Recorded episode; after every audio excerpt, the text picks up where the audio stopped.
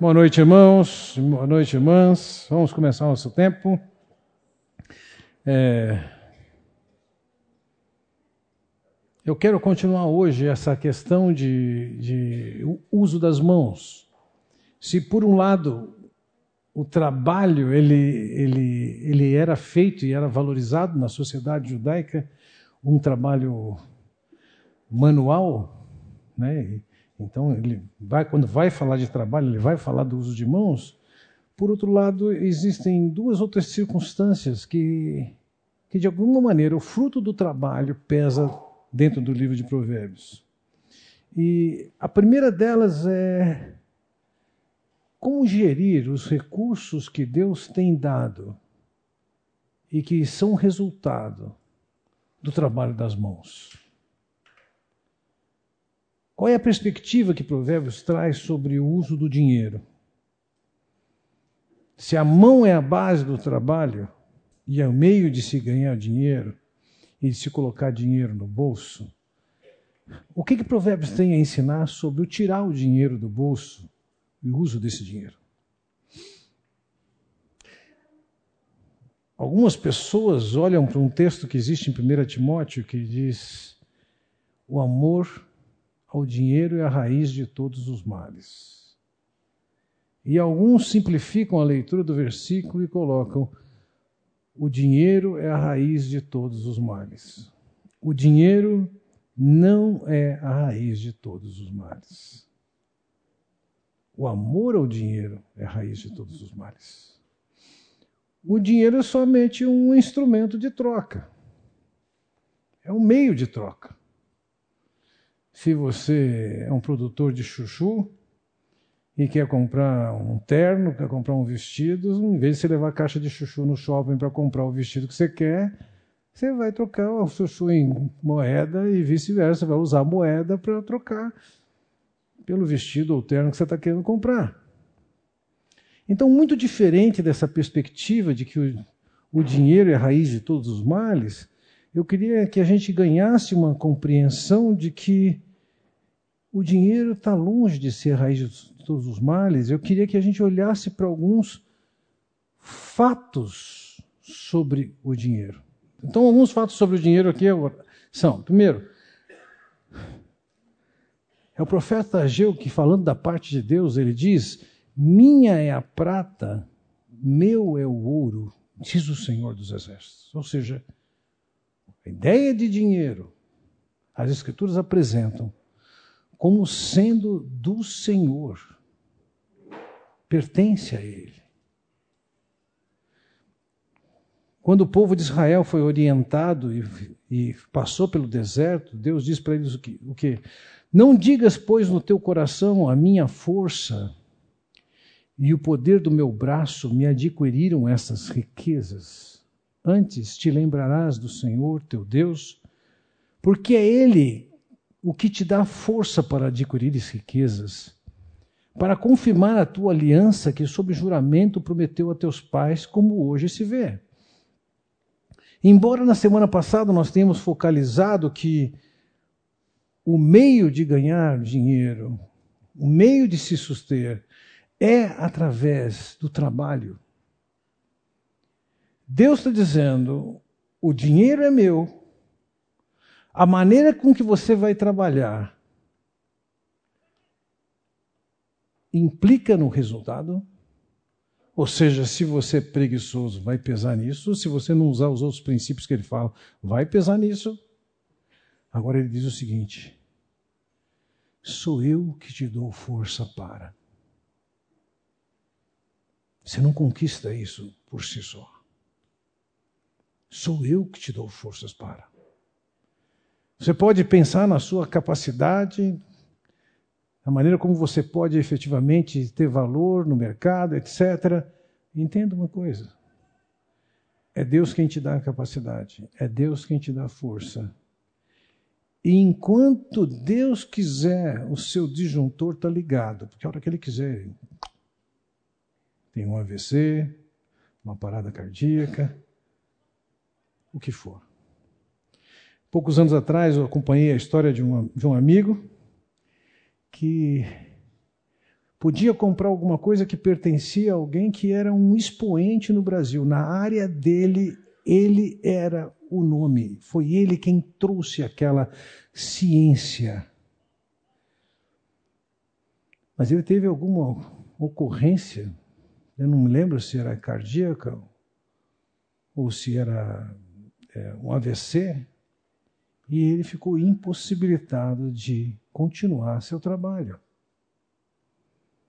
É Deus quem dá a força do braço, é Deus quem dá a capacidade, é Deus quem sustenta a vida, é Deus quem vai dar a oportunidade.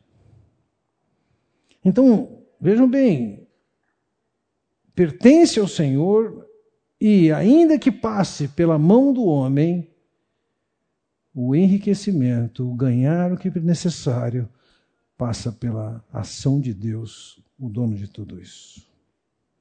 Reforçando essa ideia de que Deus é quem tem tudo, o Salmo 24 diz: Ao Senhor pertence a terra e tudo o que nela se contém, o mundo e os que nele habitam. Então nós precisamos olhar para a vida dessa, dessa perspectiva.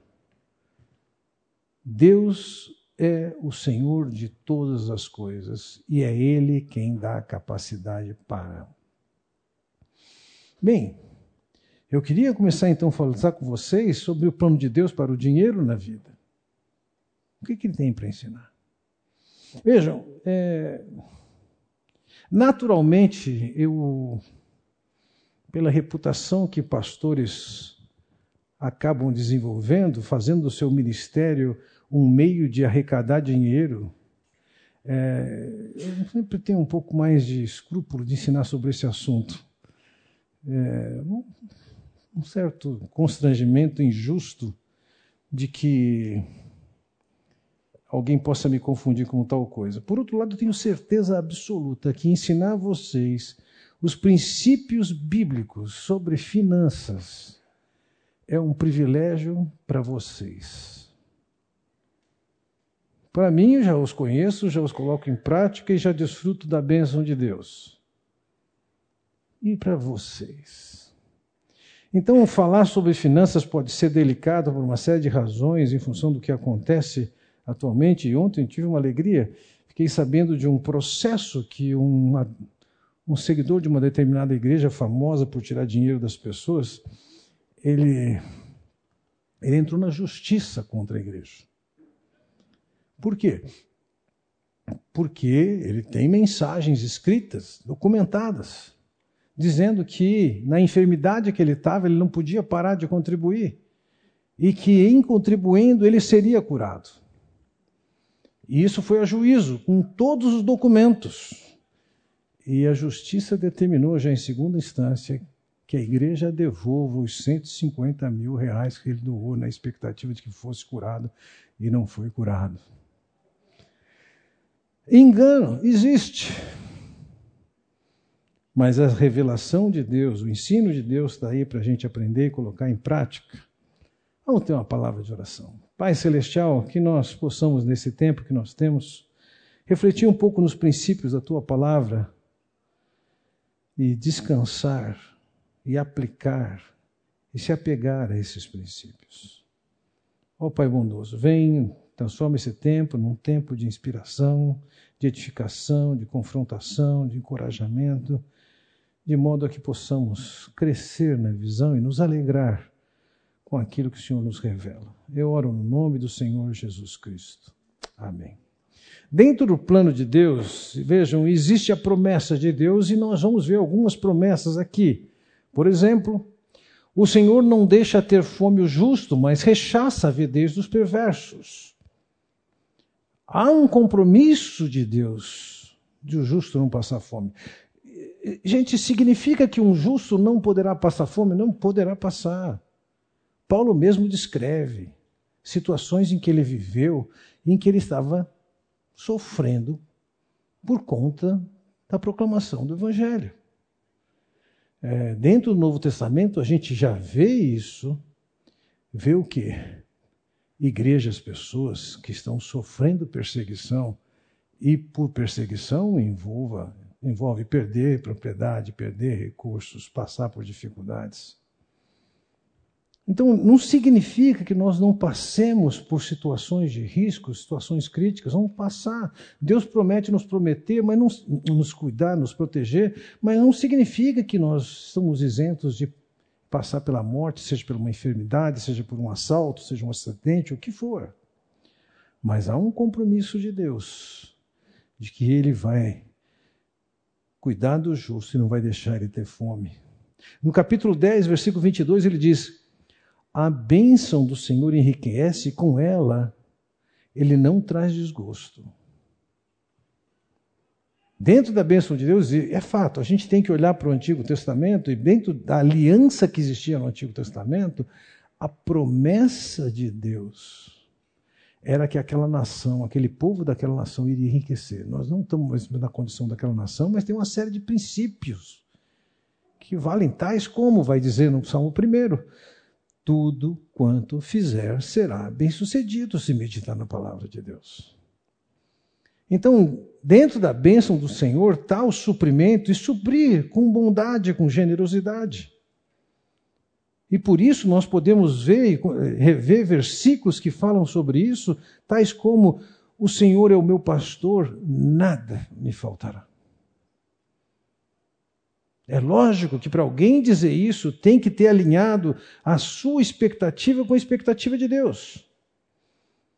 Porque se as suas expectativas estão desbalanceadas, desalinhadas com aquilo que Deus orienta, a pessoa pode estar ganancioso, ambicioso e Deus não atende às suas necessidades seus desejos.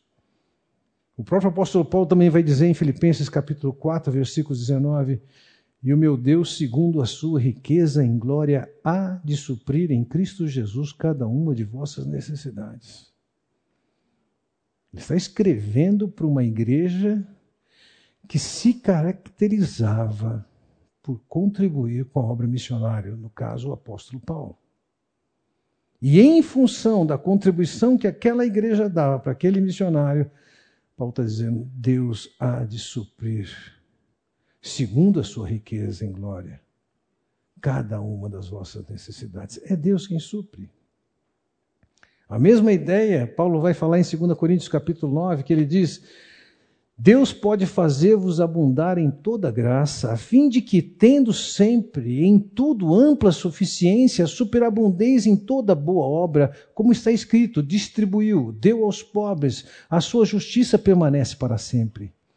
Ora, aquele que dá semente ao que semeia e pão para alimento também suprirá e aumentará a vossa sementeira e multiplicará os frutos da vossa justiça. É a mesma situação de Filipe. Paulo tinha obtido da igreja de Corinto um compromisso de contribuir com uma necessidade que era a dos santos que moravam em Jerusalém por conta da perseguição. Ele cita o exemplo dos macedônios, e ele quer, com, uma, com o exemplo dos macedônios, com o compromisso que aquela igreja assumiu, ele está dizendo: sigam em frente, esse é o caminho. Cumpram o que vocês prometeram. Deus vai suprir as necessidades de vocês, cada uma das necessidades de vocês. Isso não quer dizer que Deus está comprometido em torná-lo rico. Mas está comprometido em suprir aquilo que é necessidade. Então, existem limites no compromisso de Deus? Existem. Veja, por isso vos digo, é o Senhor Jesus quem fala, não andeis ansiosos pela vossa vida quanto ao que haveis de comer ou beber, nem pelo vosso corpo quanto ao que haveis de vestir. Não é a vida mais do que o alimento e o corpo mais do que as vestes. Ele está falando sobre, está ansioso sobre o que comer, beber, vestir. É básico. É o essencial. E o Senhor fala da garantia que nós temos nele, de que Ele vai suprir, vai cuidar de cada uma das nossas necessidades. É promessa dele. Por isso, então, nós somos exortados, como Paulo diz em 1 Timóteo capítulo 6, versículos 7, 8 e 17, porque nada temos trazido para o mundo, nem coisa alguma podemos levar dele. Tendo sustento e com que nos vestir, estejamos contentes. Há um princípio aqui que nós devemos levar em conta do contentamento, se tem o que comer e o que vestir. Significa que seria errado ou alguém não viraria rico? Não, ele chega a dizer nesse mesmo contexto. Exorta os ricos do presente século que não sejam orgulhosos, nem depositem a sua esperança na instabilidade da riqueza, mas em Deus, que tudo nos proporciona ricamente para vosso aprazimento. Existiam ricos e não tinha problema ser rico. O problema é se o rico começa a confiar na sua riqueza. Ou se vive em função de querer ser rico. Na semana que passou, eu estava conversando com alguém que estava descrevendo uma situação de alguém que aluga um imóvel para ele. E ele dizia: Fernando, o camarada era um industrial poderoso na região. Ele perdeu tudo ele tinha dívidas com o governo no valor de 75 milhões de reais. Ele perdeu tudo. Eu alugo um imóvel para usar como meu, meu negócio e ele me pediu a devolução do imóvel porque, se tiver alugado, a justiça pode pegar o seu último imóvel. Ele tem que morar lá para não perder aquele imóvel. Pode confiar em riqueza. Ladrão rouba, governo rouba, os planos consomem, a, a inflação consome. Não deve confiar nisso. Confiar no Senhor que tem o compromisso de suprir as nossas necessidades essenciais. Então isso nos leva a uma pergunta. Talvez essa seja a sua pergunta. Se Deus promete suprir e cuidar, por que, que eu não estou provando isso?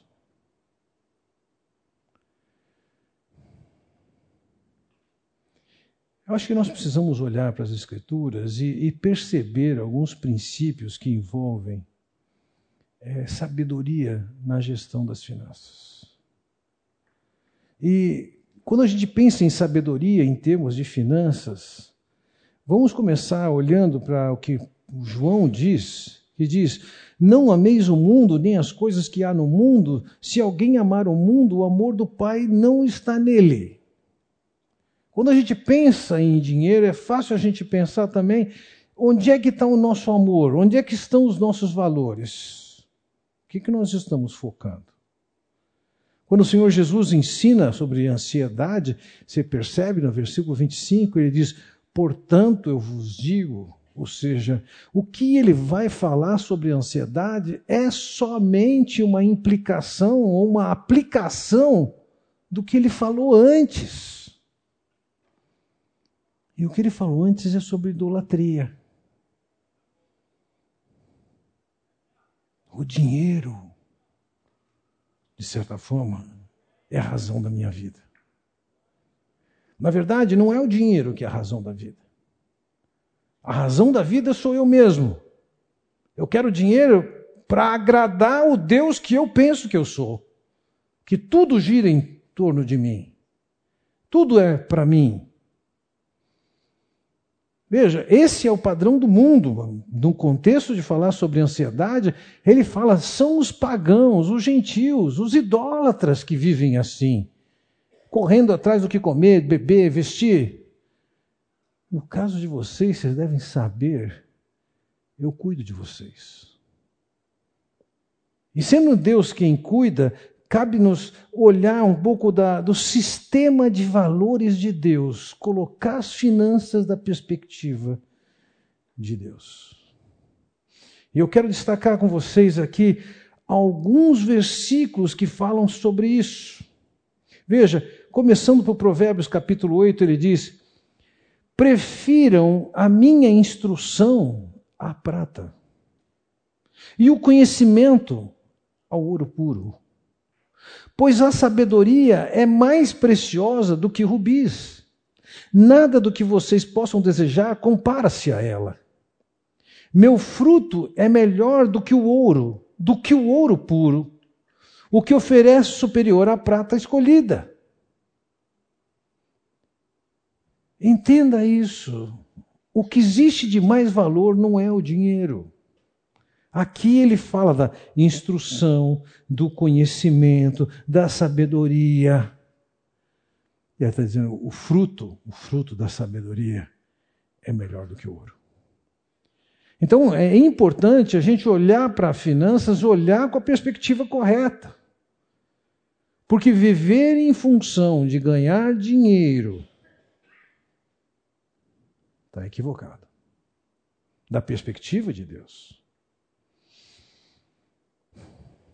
Certa ocasião, o Max Geringer, falando sobre por que razões se deve mudar de emprego, ele disse o seguinte: é um erro mudar de emprego simplesmente porque você pode sair para ganhar mais.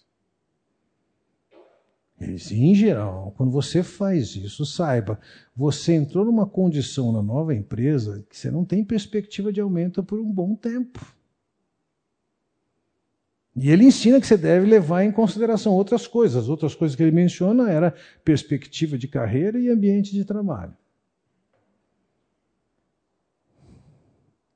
pensar somente em termos de dinheiro. Ele está dizendo, não é de acordo com o valor de Deus. Mas há outros textos que falam sobre isso. Veja, Provérbios capítulo 15, versículo 16. É melhor ter pouco com temor do Senhor do que grande riqueza com inquietação. É melhor ter pouco e levar Deus a sério do que muita riqueza com inquietação. É melhor. Ou como ele diz no 15, 17, é melhor ter verduras na refeição onde há amor do que um boi gordo acompanhado de ódio. Eu sei que alguns de vocês vão dizer: não, não é possível.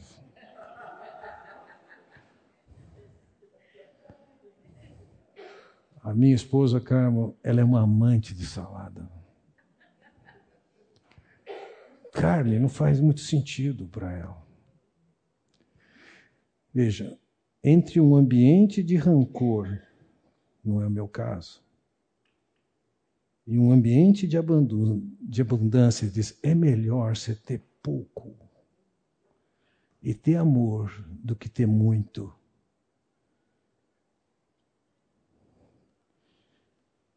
E ódio. capítulo 17, versículo 1. Melhor é um pedaço de pão seco com paz e tranquilidade do que uma casa onde há banquetes e muitas brigas. Não tem problema se vai ser só torrada. É melhor isso com paz, com tranquilidade, do que banquete e briga.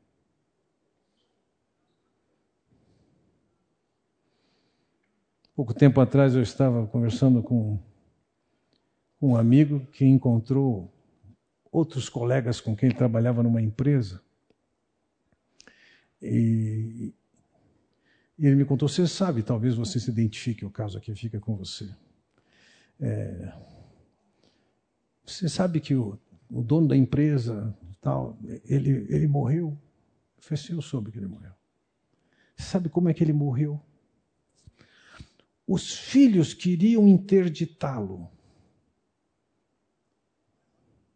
Tinha muita grana e possivelmente ele tinha algum traço de senilidade e quiseram interditá-lo. E o que, que ele fez? Ele foi na sala do seu apartamento e pulou. Só que ele ignorou que tinha tela. Ele bateu na tela e voltou, e quando voltou, bateu a cabeça e morreu. Clima, que ambiente. É melhor um pedaço de pão seco com paz e tranquilidade. Ou, como ele vai dizer no versículo 20, no 22, a boa reputação vale mais que grandes riquezas, desfrutar de boa estima vale mais que prata e ouro. Está achando que é riqueza, que é prata, que é ouro. E Deus está dizendo: sua reputação vale mais. Ser estimado vale mais. Vejam, Melhor é o pobre íntegro em sua conduta do que o rico perverso em seus caminhos. Alguém vai dizer, ah, mas será que vale a pena? Essa é a perspectiva de Deus. E não tenha dúvida, aquele que está andando em busca de riqueza e perversidade, entenda isso, vai pagar caro por isso. Nessa vida, muitas vezes, e na outra. Na semana passada, quinta-feira passada, cinco dias atrás, sentei com alguém para conversar sobre sua a vida dos seus ancestrais, seu pai, sua mãe. Pessoas que no passado tiveram dinheiro. Que miséria hoje. Que desgraça. Que falta de paz. Que insanidade. Deus está dizendo: é melhor que você esteja vivendo debaixo do temor de Deus, dentro do plano dele, do que qualquer outra coisa. Opa.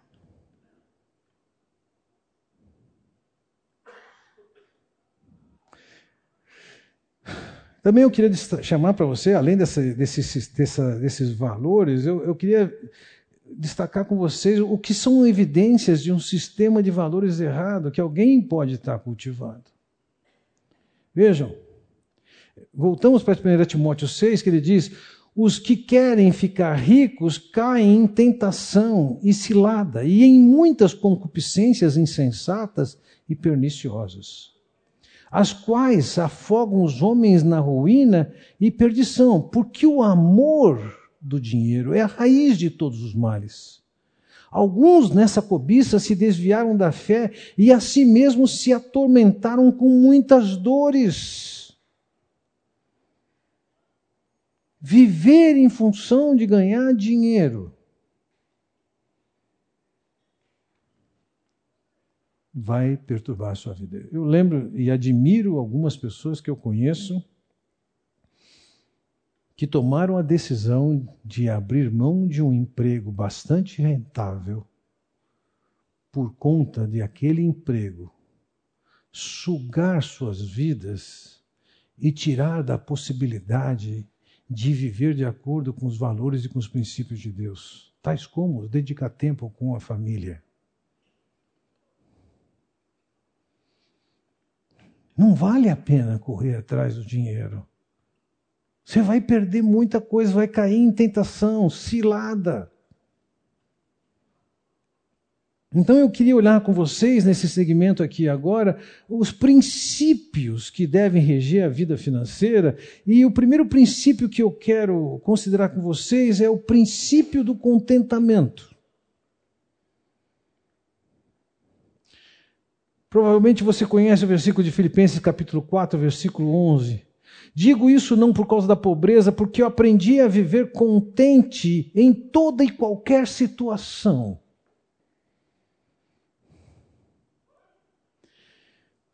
Será que você se lembra, primeira vez que você ganhou uma bicicleta? Como a bicicleta deu tanta alegria?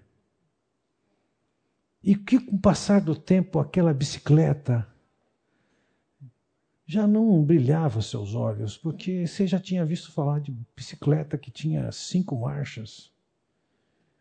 E você passou a ter necessidade de uma bicicleta de cinco marchas. E quem sabe você ganhou a bicicleta de cinco marchas. E passa algum tempo você fala: cinco marchas? Tem 18 aí, eu com 5 aqui. Você precisa da bicicleta de 5 marchas, de 18 marchas. E precisa da moto.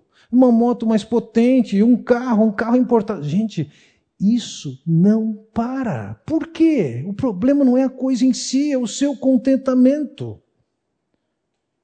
Platão disse o seguinte: a pobreza consiste não na diminuição de nossos bens, mas no aumento de nossa ganância. Se num momento eu posso estar contente com uma bicicleta comum, e num outro momento eu posso não estar contente com a bicicleta de cinco marchas, o problema não está na bicicleta. O problema está em você.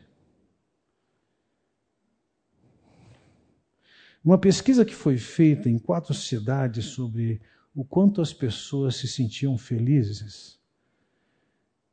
Curiosamente, independentemente das cidades, o padrão de felicidade do povo foi o mesmo. 32 a 33%.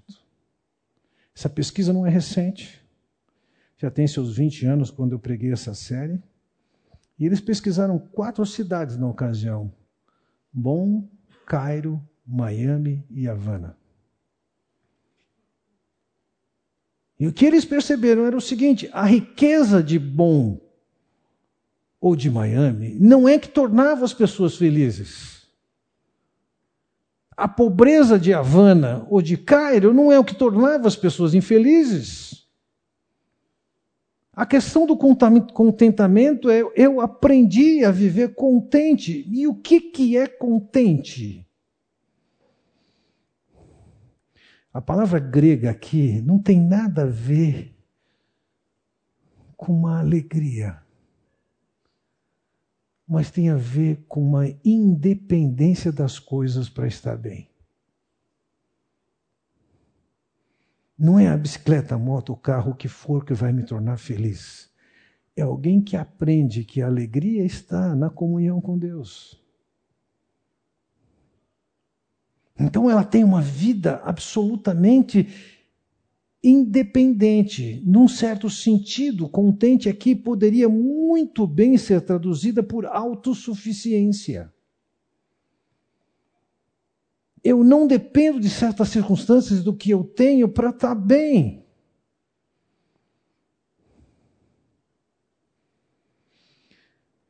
Veja, nessa mesma ideia, nós vamos voltar para Filipenses ainda, mas nessa mesma ideia diz assim: não te fatigues para seres rico. Não apliques nisso a tua inteligência. Porventura fitarás os olhos naquilo que não é nada, pois certamente a riqueza fará para si asas como a águia que voa pelos céus.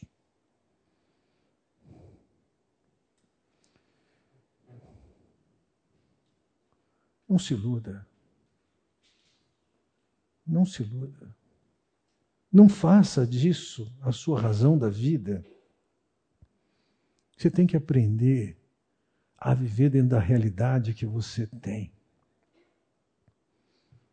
Paulo vai dizer, voltamos lá, dentro do princípio da, do contentamento também existe o princípio da adaptação, e ele diz em Filipenses 4,12: Eu tanto sei estar humilhado, como também ser honrado. De tudo e em todas as circunstâncias já tenho experiência, tanto de fartura como de fome, assim de abundância como de escassez. Eu aprendi isso. Não são essas coisas que efetivamente tornam alguém feliz. Então eu tenho que adequar minha visão para aquilo que tem valor e levar uma vida de acordo com os valores de Deus. Eu já encontrei pessoas que seguramente a renda familiar do casal era superior a 60 mil reais e se eles usassem o salário dele, não pagariam a dívida que eles tinham em dois ou três anos. Não é questão de quanto ganha. É o que você acha que você precisa para estar bem. Provérbios 27, 17 diz: Quem ama os prazeres empobrecerá, quem ama o vinho e o azeite jamais enriquecerá. É possível que alguém esteja juntando. Por quê? Porque só quer ter prazer de todos os tipos. Você está levando essa vida, você vai destruir você mesmo. Ainda em Provérbios 23, ele diz: Ouve, filho meu, e sê sábio, guia retamente no caminho o teu coração. Não estejas entre os bebedores de vinho, nem entre os comilões de carne, porque o beberrão e o comilão caem em pobreza, e a sonolência vestirá de trapos o homem. Cuidado com o que você você está valorizando.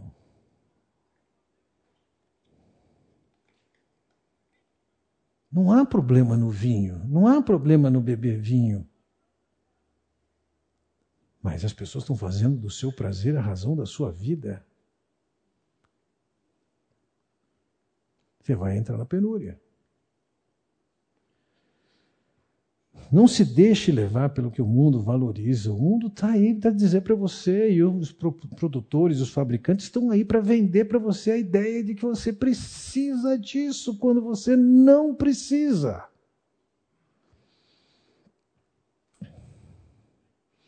Ele fala assim, ele falou para os ricos, né? Exorta os ricos. Não confia na riqueza. Embora ele diga, o que Deus concedeu é para o seu aprazimento. Não há problema em ter prazer naquilo que Deus tem lhe dado. Mas você não pode fazer disso a razão da sua vida. Você tem que ter o, o, o princípio do contentamento, o princípio da adaptação, porque tem hora que você está ganhando mais, tem hora que está ganhando menos. Se você começa a ganhar mais, você vai escolher um outro supermercado para ir, vai chegar lá, como é o nome daquele supermercado que tem lá no Shopping Guatemi? Hein? Não, querido. Machê. Machê. E aí você vai chegar lá e vai encontrar um queijo que você nunca viu na vida. E você fala, eu preciso desse queijo. E você compra daquele queijo. E se diverte com ele. E aí você coloca aquele versículo na cabeça. O Senhor é meu pastor e esse queijo jamais faltará na minha mesa. E você não vai ganhar sempre aquele valor que você está ganhando, que permitiu você ir no marché e comprar aquele queijo. Mas, lógico, com o dinheiro que você ganhou, a cesta básica está aquele queijo. É fácil colocar na cesta básica o queijo, o vinho, o chocolate.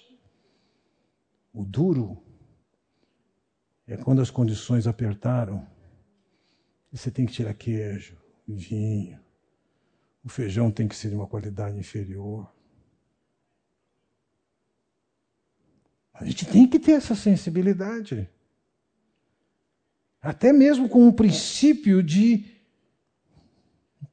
que eu diria assim, o princípio de, do não às dívidas. Muitos anos atrás, uma senhora falou assim: Mas, Fernando, olha que benção. A gente estava com o nosso Fusquinha, estava tão, tão ruim. E um vizinho amigo ofereceu, no caso deles, era uma caravan. Naquele tempo era alguma coisa. E ele ajudou e financiou para a gente. Na hora que eu ouvi aquilo, eu falei. Ela falou assim: Não é tão bom que Deus dá uma coisa assim para a gente? Deus dá. Você sabe, aí, a cada seis, oito anos tem uma crise econômica no Brasil. E não conseguiram pagar aquela belíssima caravana.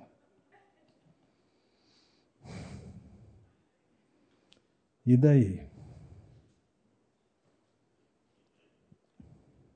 Veja, também o negligente na sua obra é irmão do desperdiçador. Se você é descuidadoso ao administrar seus recursos, você está jogando eles fora, inclusive quando você está comprando a juros. Alguém dias atrás falou para mim assim: ah, eu ia trocar de carro, mas eu decidi não por causa dos juros. Esses dias os juros subiram muito. Eu ia financiar X, mas olha, com essa mudança da taxa, eu falei assim: meu Deus, não queria nem a primeira. Veja, o provérbio vai dizer: o rico domina sobre os pobres, e quem toma emprestado é servo de quem empresta. Ninguém está levantando, está disponibilizando financiamento para você, porque vai ajudar você. No ano passado, eu comecei, num dado momento, a receber um monte de telefonemas assim. Senhores, coisas assim de cinco telefonemas por hora, me oferecendo dinheiro. Um dia eu cheguei na casa do meu filho, isso foi mais ou menos em junho do ano passado, eu comentei com ele, ele falou assim, pai, provavelmente você teve alguma aplicação, deu certo, o pessoal está, ah, tá bom. Naquele dia eu saí da casa do meu filho, fui para a casa da minha filha em São Paulo. Naquele caminho, entre Vinhedo e São Paulo, eu recebi mais quatro ligações. E numa delas, eu falei, acho que eu sei o que aconteceu. Nem eu sei, eu nem eu sabia que tinha saído a minha aposentadoria, mas as instituições financeiras já sabiam e estavam tentando me emprestar dinheiro. Que bondade que reina nesse mundo!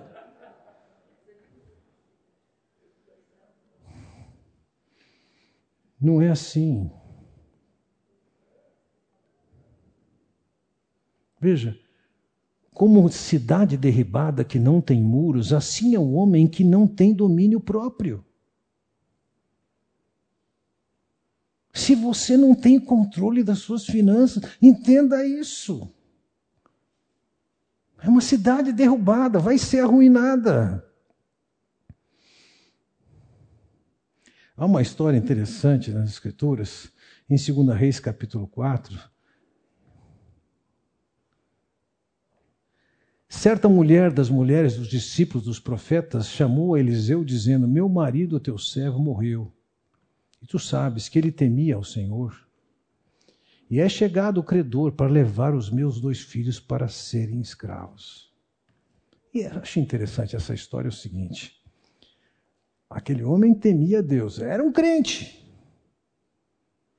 mas a sua administração financeira colocou em risco a sua família. Tinham credores.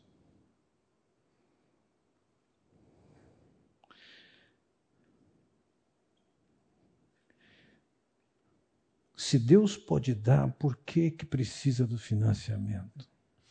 Se o financiamento acaba sendo uma maneira de você fazer o seu dinheiro valer, Talvez na compra de um imóvel que você tem certeza de que seu projeto vai, vai valorizar uma coisa. Mas aí você vai dizer, ah, eu resolvi investir meu dinheiro num carro novo. Num vestido novo. Isso não é investimento.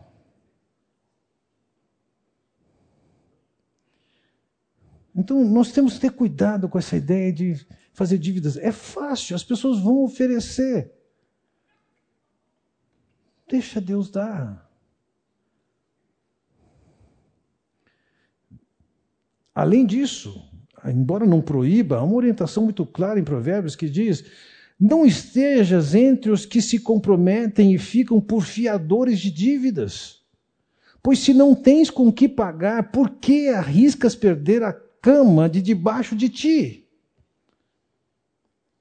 Veja, ele não foi taxativo em proibir que você seja fiador de alguém. Mas você tem recurso para pagar? Eu já fui fiador para alguém. E eu não estou dando nenhum recado para vocês e sei que você no futuro. Não contem com isso, mas é fato. Mas às vezes que eu entrei nisso, eu entrei porque eu entendia que era necessário. E eu também sabia que se a pessoa não conseguisse pagar, eu podia pagar. Eu não estava colocando em risco a cama que estava debaixo de mim. Então eu já vi pessoas apuradas por se tornarem fiadores de outros.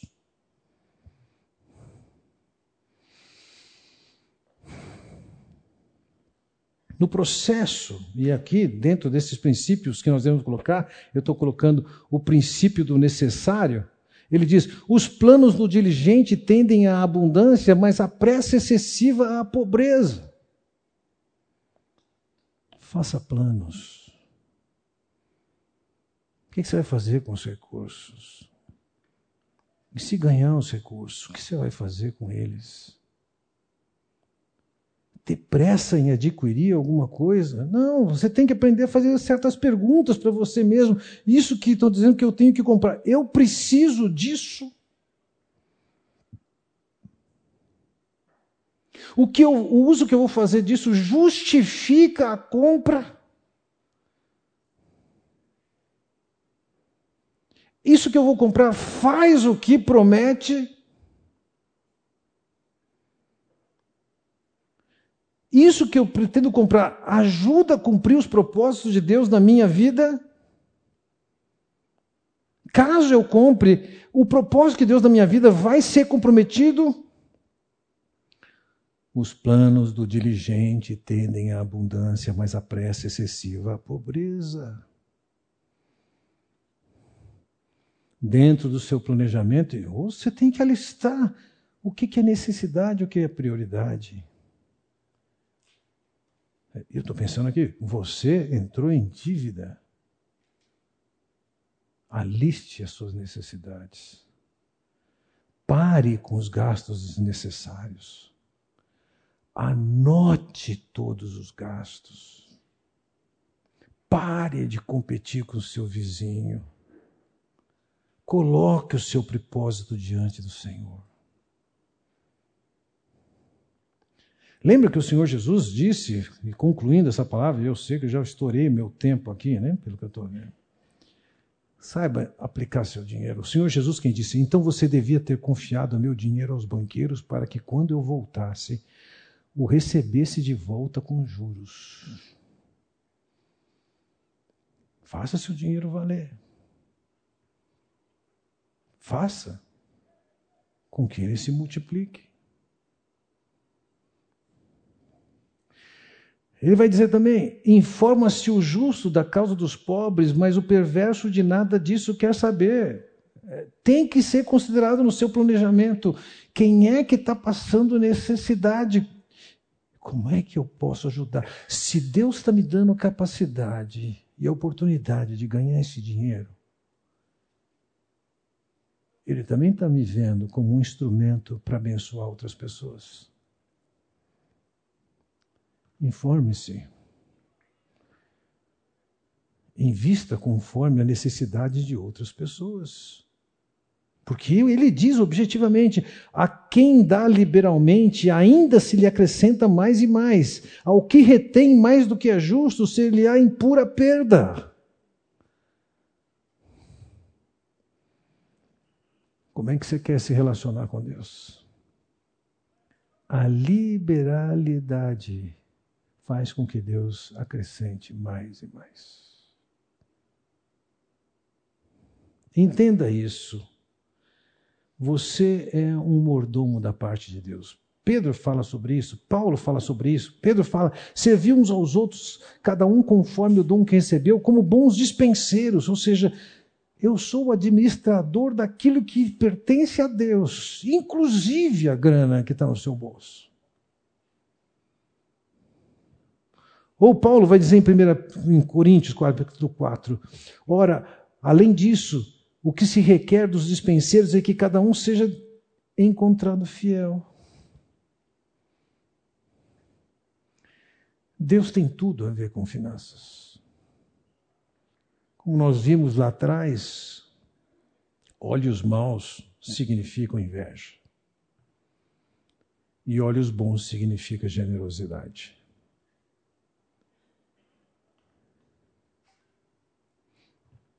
alguns princípios para vocês, vocês podem ouvir a palestra posteriormente, e as questões que eu coloco para vocês ouvirem são essas aí.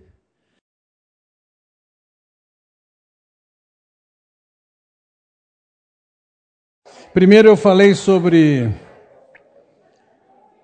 o uso das mãos para trabalhar e ser o instrumento de a gente levantar os recursos que nós precisamos. Ainda hoje, no primeiro período, eu falei sobre como a gente administra princípios da sabedoria na administração dos recursos que temos obtido ou alcançado. Eu quero focalizar agora mais um aspecto do que envolve o lidar com as finanças da perspectiva que a sabedoria nos ensina, que, como eu estou chamando aqui, é uma homenagem ao Senhor. Veja, Provérbios capítulo 3 vai dizer: honre o Senhor com todos os seus recursos e com os primeiros frutos de todas as suas plantações os seus celeiros ficarão plenamente cheios, e os seus barris transbordarão de vinho.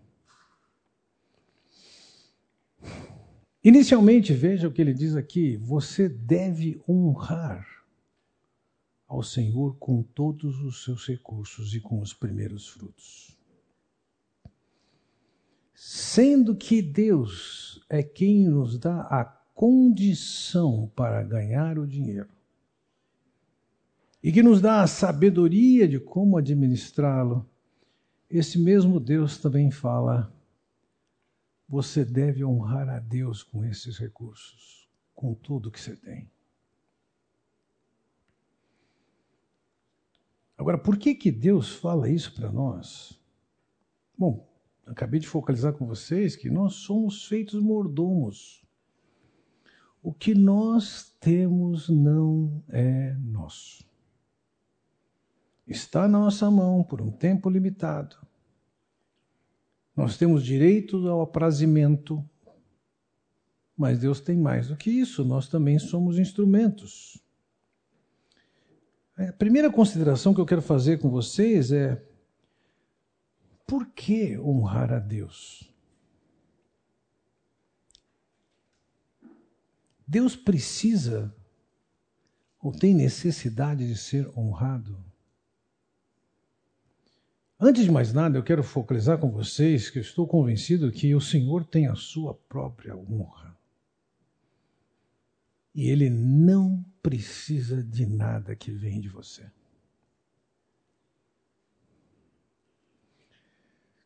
Em 1 Crônicas, nós lemos e vamos ler essa mensagem em tantos outros lugares.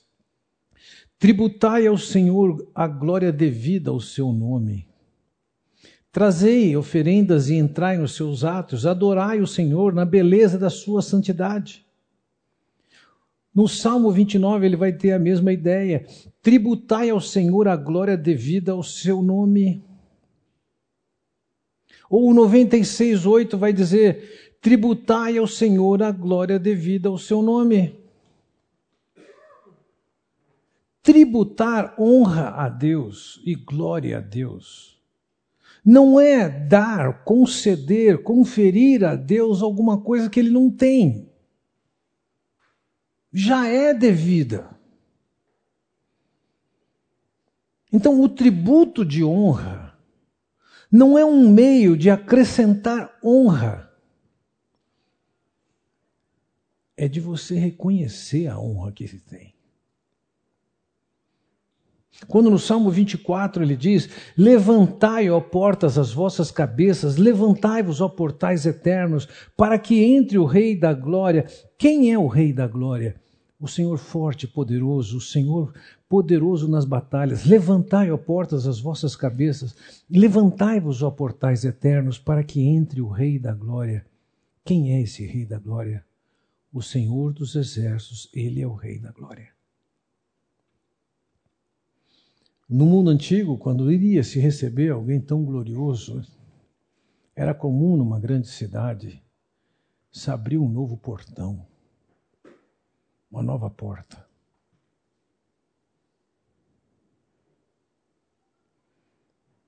Aquilo era uma expressão de honra.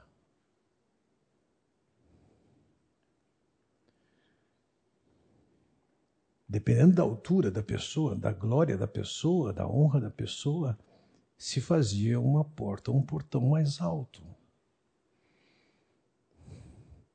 E no Salmo 24 ele está considerando o seguinte: o Rei da Glória, o Senhor dos Exércitos, ele é cheio de glória. Nós não vamos conferir a ele glória nenhuma.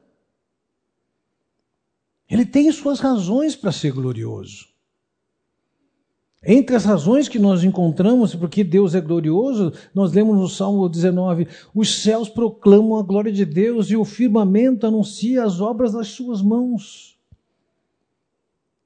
Se nós atentarmos para qualquer aspecto daquilo que foi criado por Deus, nós temos que nos maravilhar com a sua inteligência, com a sua sabedoria, com a sua engenhosidade. As coisas mais simples você tem que falar. Como é que pode? Alguém pensou isso? Não foi evolução. Foi desenhado, foi projetado.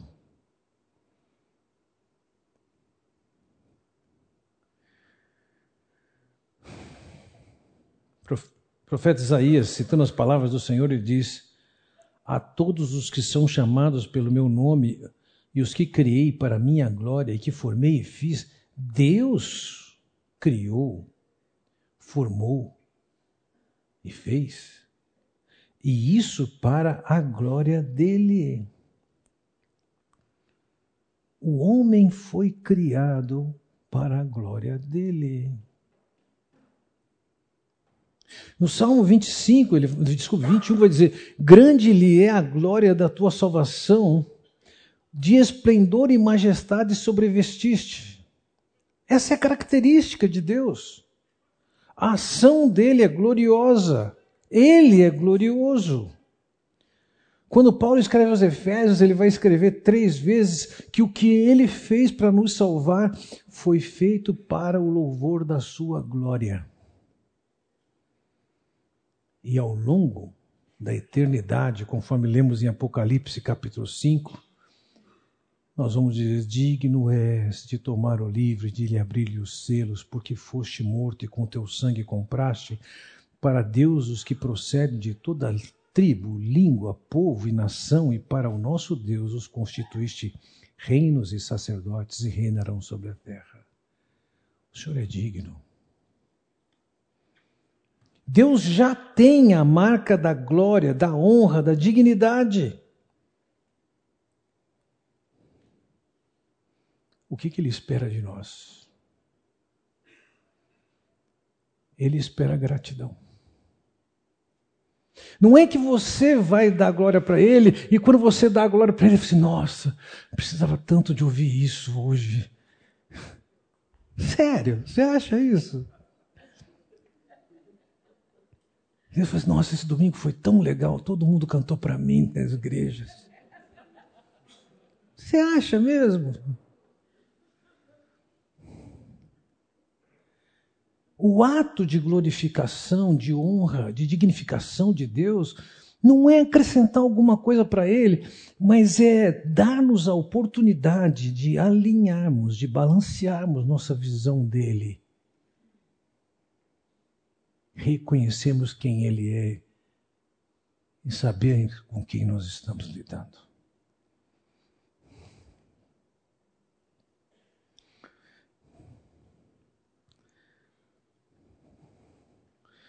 Desde toda a experiência de Covid que eu passei no ano passado,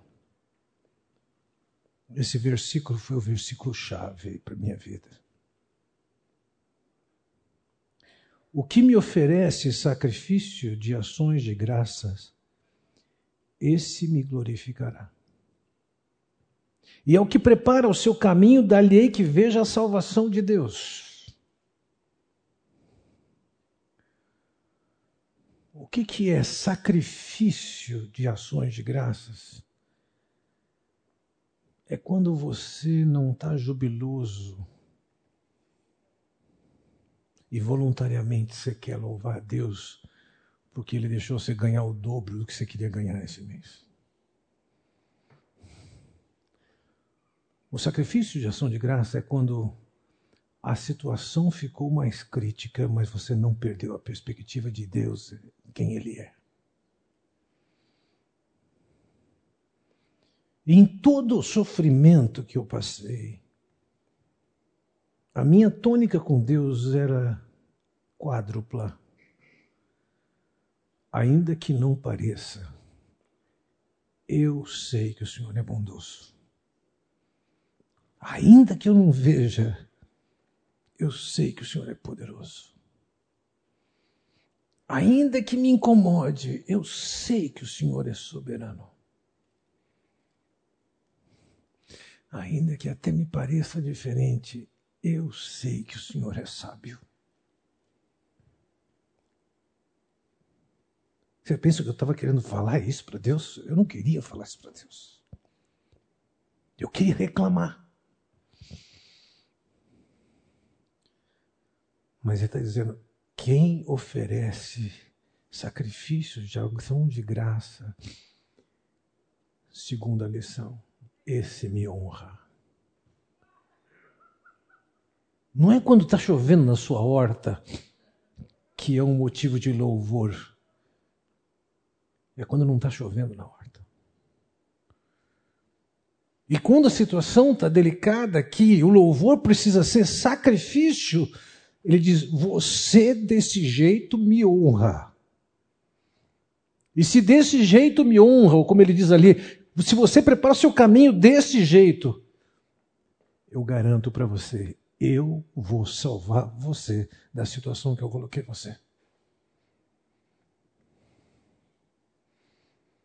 Eu vou tirar você do buraco que eu coloquei.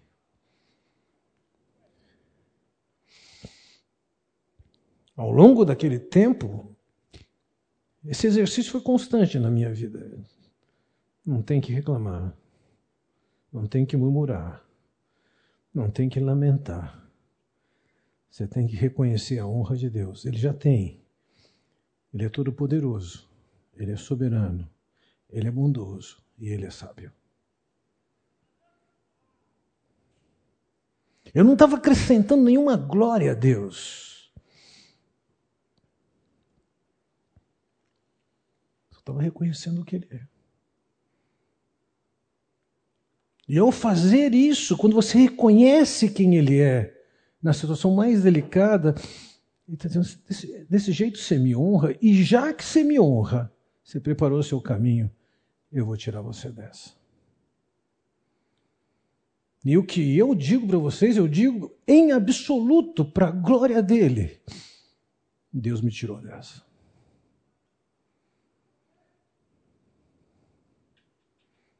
Não fui forte, não fui sábio, não fui determinado. Ele me salvou.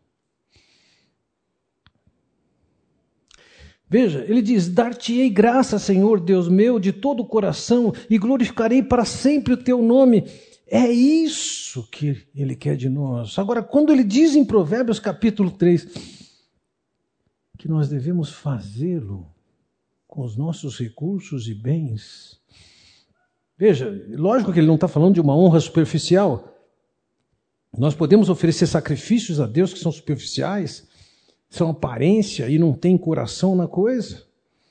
Isso aconteceu no texto de Samuel, registrado no texto de Samuel. Isso aconteceu dentro do livro de Malaquias, quando ele diz: O filho honra pai, o servo ao seu senhor. Se eu sou pai, onde é que está a minha honra?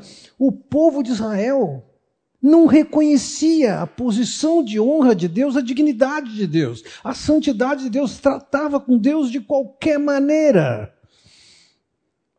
E Malaquias está denunciando, são palavras do Senhor denunciando a falta de honra, isso é, do reconhecimento daquele povo. Então, quando, quando em Provérbios nós encontramos a lição: honre o Senhor com todos os seus recursos e com os primeiros frutos de todas as suas plantações. O que significa isso? Como é que nós vamos fazer isso? A primeira palavra que ele diz assim, com todos os seus recursos, é a palavra riqueza, são seus bens. É a necessidade material. E quando ele diz aqui, com os primeiros frutos de todas as suas plantações.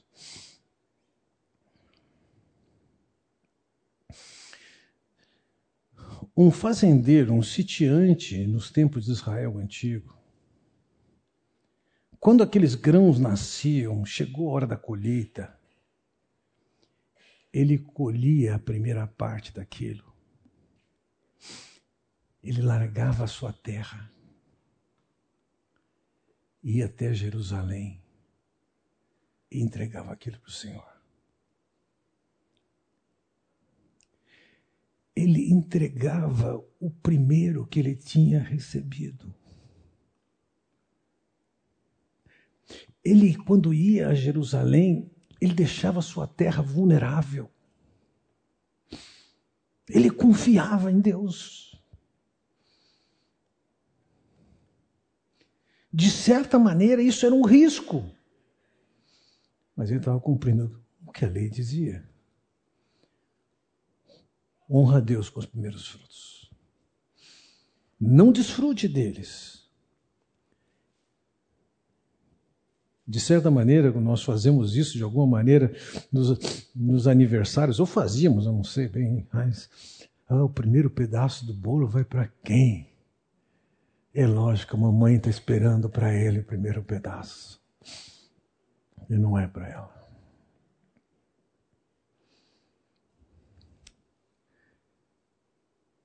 Você recebeu os seus recursos. O que é para o que é que vai primeiro que você ganhou.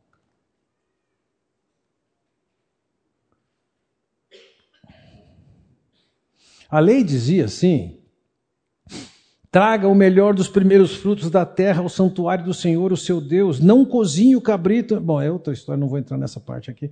Né? Podemos conversar depois, quem quiser. Mas traga o melhor dos primeiros frutos da terra ao santuário do Senhor.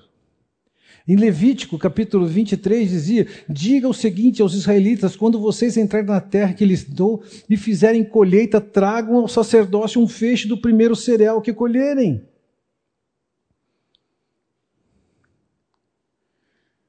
Era o primeiro animal daquela vaca. A vaca deu cria, o primeiro filhote era do Senhor. Ele levava, pertencia aqueles que iam trabalhar e servir a Deus. Que princípio nós temos para nós hoje? Paulo vai escrever aos Coríntios: cada um dê conforme determinou em seu coração, não com pesar ou por obrigação, pois Deus ama quem dá com alegria.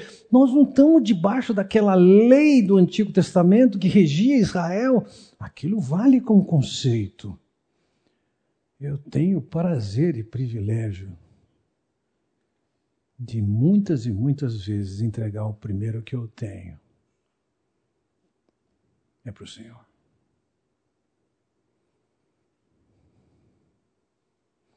O Senhor Jesus conta uma história de uma mulher. Jesus sentou-se em frente do lugar onde eram colocadas as contribuições e observava a multidão colocando dinheiro nas caixas de ofertas. Muitos ricos lançavam ali grandes quantias. Então, uma viúva pobre chegou-se e colocou duas pequeninas moedas de cobre de muito pouco valor. Chamando a si os seus discípulos, Jesus declarou: Afirmo-lhes que essa viúva pobre colocou na caixa de ofertas mais do que todos os outros. Todos deram do que lhe sobrava, mas ela, da sua pobreza, deu tudo o que possuía para viver.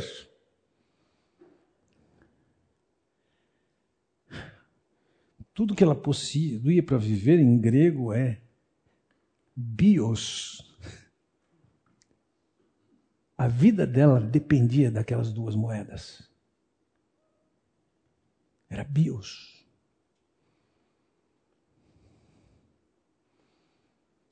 E Jesus está dizendo, ela deu mais do que todo mundo. Alguns deram do que sobrava ela deu a sua vida. Ela honrou.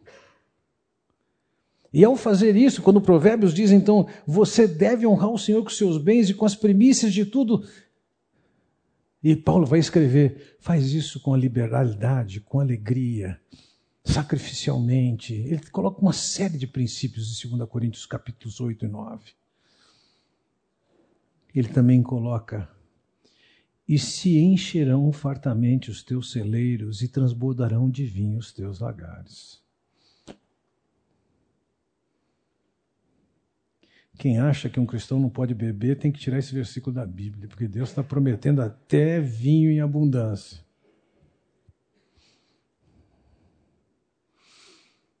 Deus está dizendo: Eu vou cuidar de você. Se nós somos mesquinhos na maneira de honrar o nosso Deus com os recursos, Deus está dizendo. Estão entendendo? Mas quando nós, com generosidade, sacrificialmente,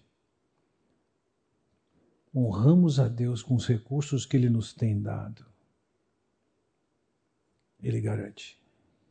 Foi o Senhor Jesus quem disse: Dai e dar-se-vos-á, boa medida, recalcada, sacudida, transbordante, generosamente vos darão, porque com a medida que tiverdes medido, vos medirão também. Ele vai dar uma boa medida, e, e sabe, a boa medida, ele vai recalcar, ele vai sacudir para caber mais, ela vai vir transbordante, generosa. Deus está dizendo assim: eu não preciso do seu recurso, eu não preciso da sua honra, você não vai me acrescentar nada. Mas quando você faz comigo de me honrar, você está acrescentando para você. Se você está me honrando com seus recursos, eu vou acrescentar para você: não é Deus quem precisa da sua honra.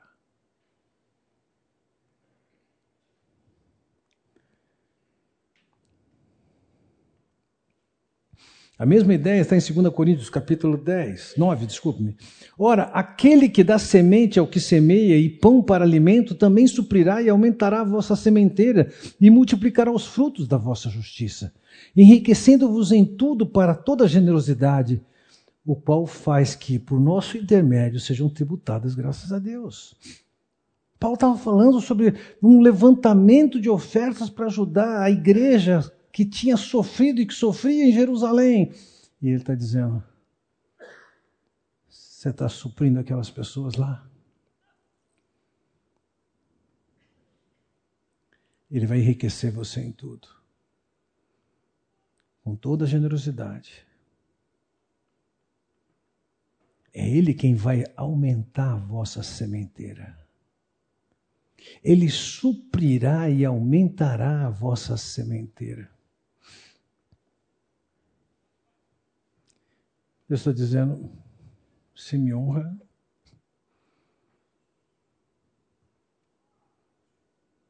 é você quem está ganhando. Eu não preciso do seu cântico. Eu não preciso do seu dinheiro. Você precisa de dar honra devida a quem merece honra. Concluindo,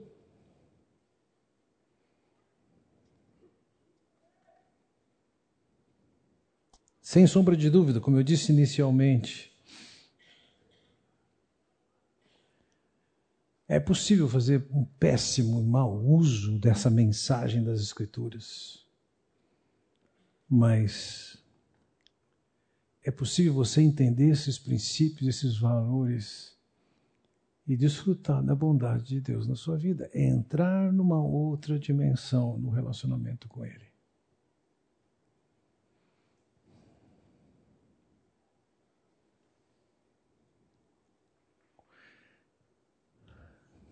Deus não quer seu dinheiro. Deus quer você inteiro. Inteiro.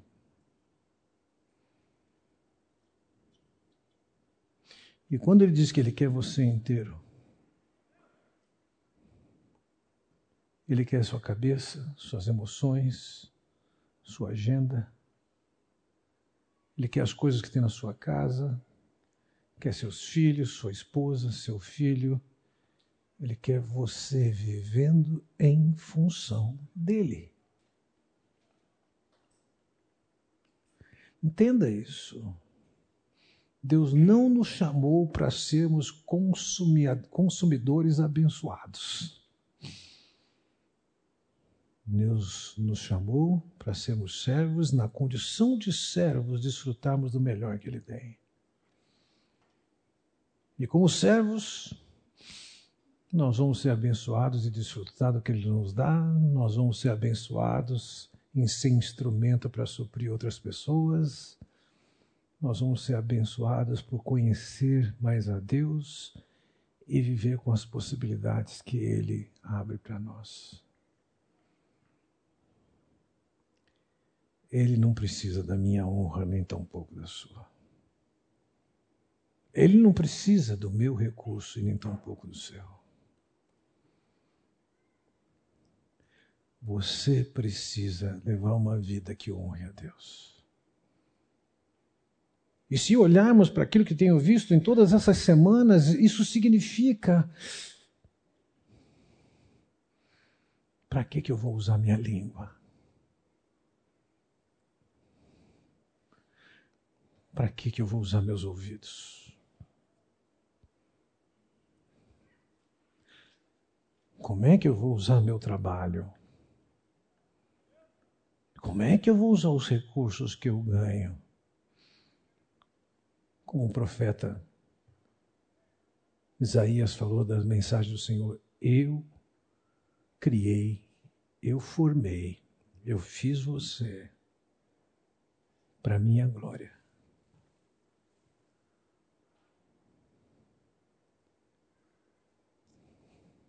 Paulo vai dizer em duas palavras interessantes quando ele escreve em Colossenses capítulo 3, versículos 17 e 23, ele diz: Tudo que fizerdes, tudo, o que fizerdes, seja em palavras, seja em ação, fazer em nome do Senhor. Dá glória para Ele. Ele coloca, numa hora ele coloca, fazer em nome do Senhor, você é meu representante. Em outra hora ele fala, como para o Senhor, Deus é o nosso cliente. Essa é a vida que ele quer. Na semana que vem nós vamos abordar nos dois próximos períodos, então, o primeiro a perspectiva que Provérbios, a sabedoria nos traz sobre sexualidade. Mais especificamente a perspectiva de uma vida de alguém casado. E, por fim, nós vamos falar sobre o uso dos pés. Nós temos alguns minutos. Alguém quer fazer perguntas? Diga. Sabemos que dízimo, pelo menos eu acho, ele é a décima parte do, do, do salário que você tem, inclui em geral, né? Ah, se você, vou citar um exemplo bom, assim, só para a gente ter uma noção. Você ganha 10 mil reais e por uma casa você tem 5 mil de contas e você deu o dízimo que é 10%. Você. É, na da, da viúva que deu tudo, você está dando o que está sobrando. Porque os 10% estão sobrando, mas não se encaixa nessa visão.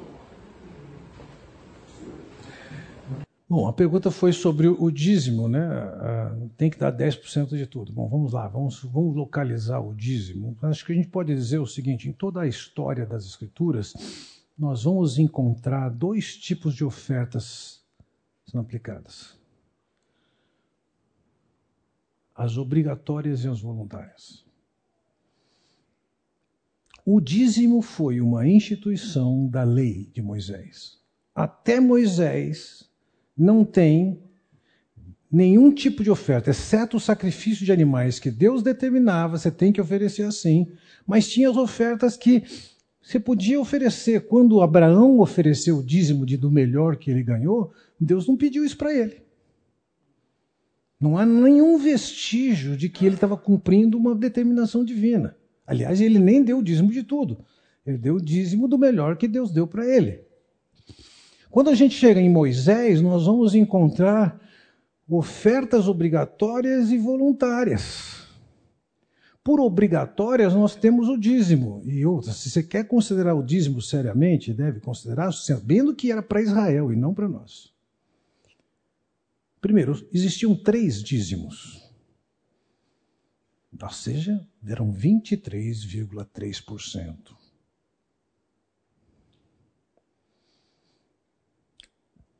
Esses recursos tinham fins diferentes. Um deles era a manutenção do Estado de Israel, que era uma teocracia. 10%.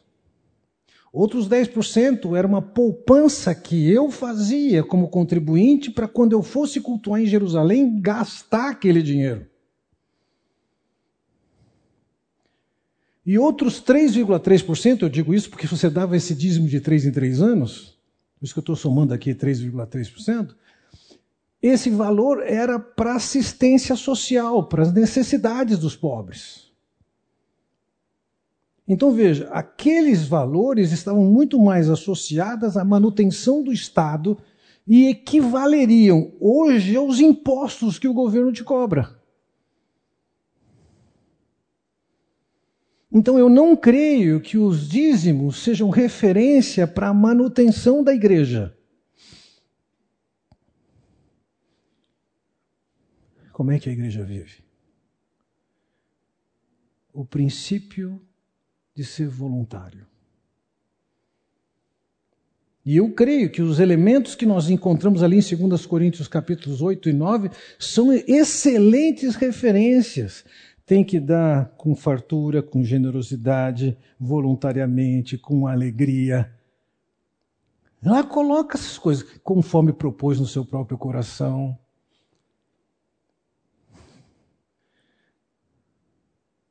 Onde é que o dízimo entra na minha vida? Na minha vida é uma ótima referência. Eu sempre quero dar mais do que isso. Eu sempre quero dar mais do que isso. Então a gente não é dirigido por isso. A gente é dirigido pela concepção, pela compreensão do Senhor. Eu já tive oportunidade de falar, está aqui, ó, 100%.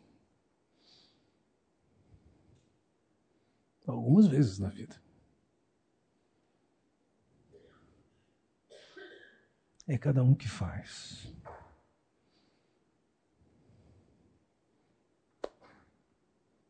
Tem mais algum tempo.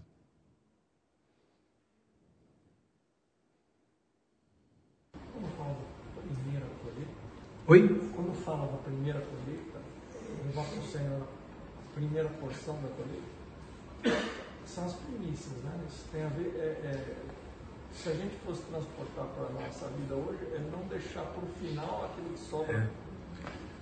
No caso da, das, da colheita das primícias, aquilo era destinado especificamente para a manutenção dos levitas. Então era o corpo de aqueles auxiliares de sacerdotes que receberiam e viveriam daqueles recursos. E eles tinham que fazer aquilo com prioridade. Mas serve como alerta para a gente não deixar por final o resto para o Senhor? A gente faz o nosso plano e se sobrar a gente leva. Serve como alerta para a gente dar o primeiro para o Senhor? Ou dar, não, não, não se utilizar. Ser bom mordomo não utilizar. Eu acho que você usou a palavra-chave. Como é que você honra alguém? Vamos lá. Você convida o Ricardo para jantar na sua casa. Eu aconselho você não fazer porque ele come muito. Mas você convida o Ricardo para comer na sua casa. E você abre lá o que for que você for, que ele gosta bastante, um pratão de salado. e fala para ele: pode pegar, tirar primeiro. Você pode falar para ele assim: rapaz, sobrou de ontem. Resto não é honra. Resto não é honra. Como eu disse, aquele camarada tirava das primeiras a parte da colheita e abandonava aquela terra para ir lá tinha um ato de fé com aquilo ali. E ele chegava daqui. Não era o resto. Era honra.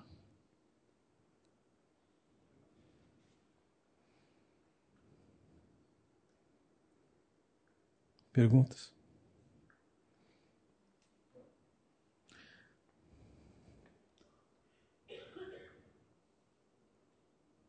Vamos orar. Pai Celestial, muito obrigado por esse tempo em que a gente pode refletir na tua palavra e ser tão enriquecido pela beleza do teu pensamento nas páginas da tua escritura.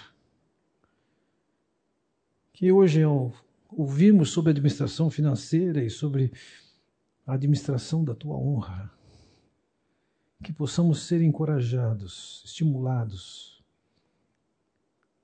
a viver dentro dos teus princípios e honrarmos o teu nome com as nossas vidas.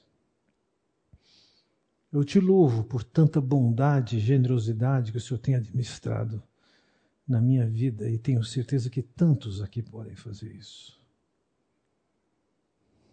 Louvado seja o teu nome, Senhor.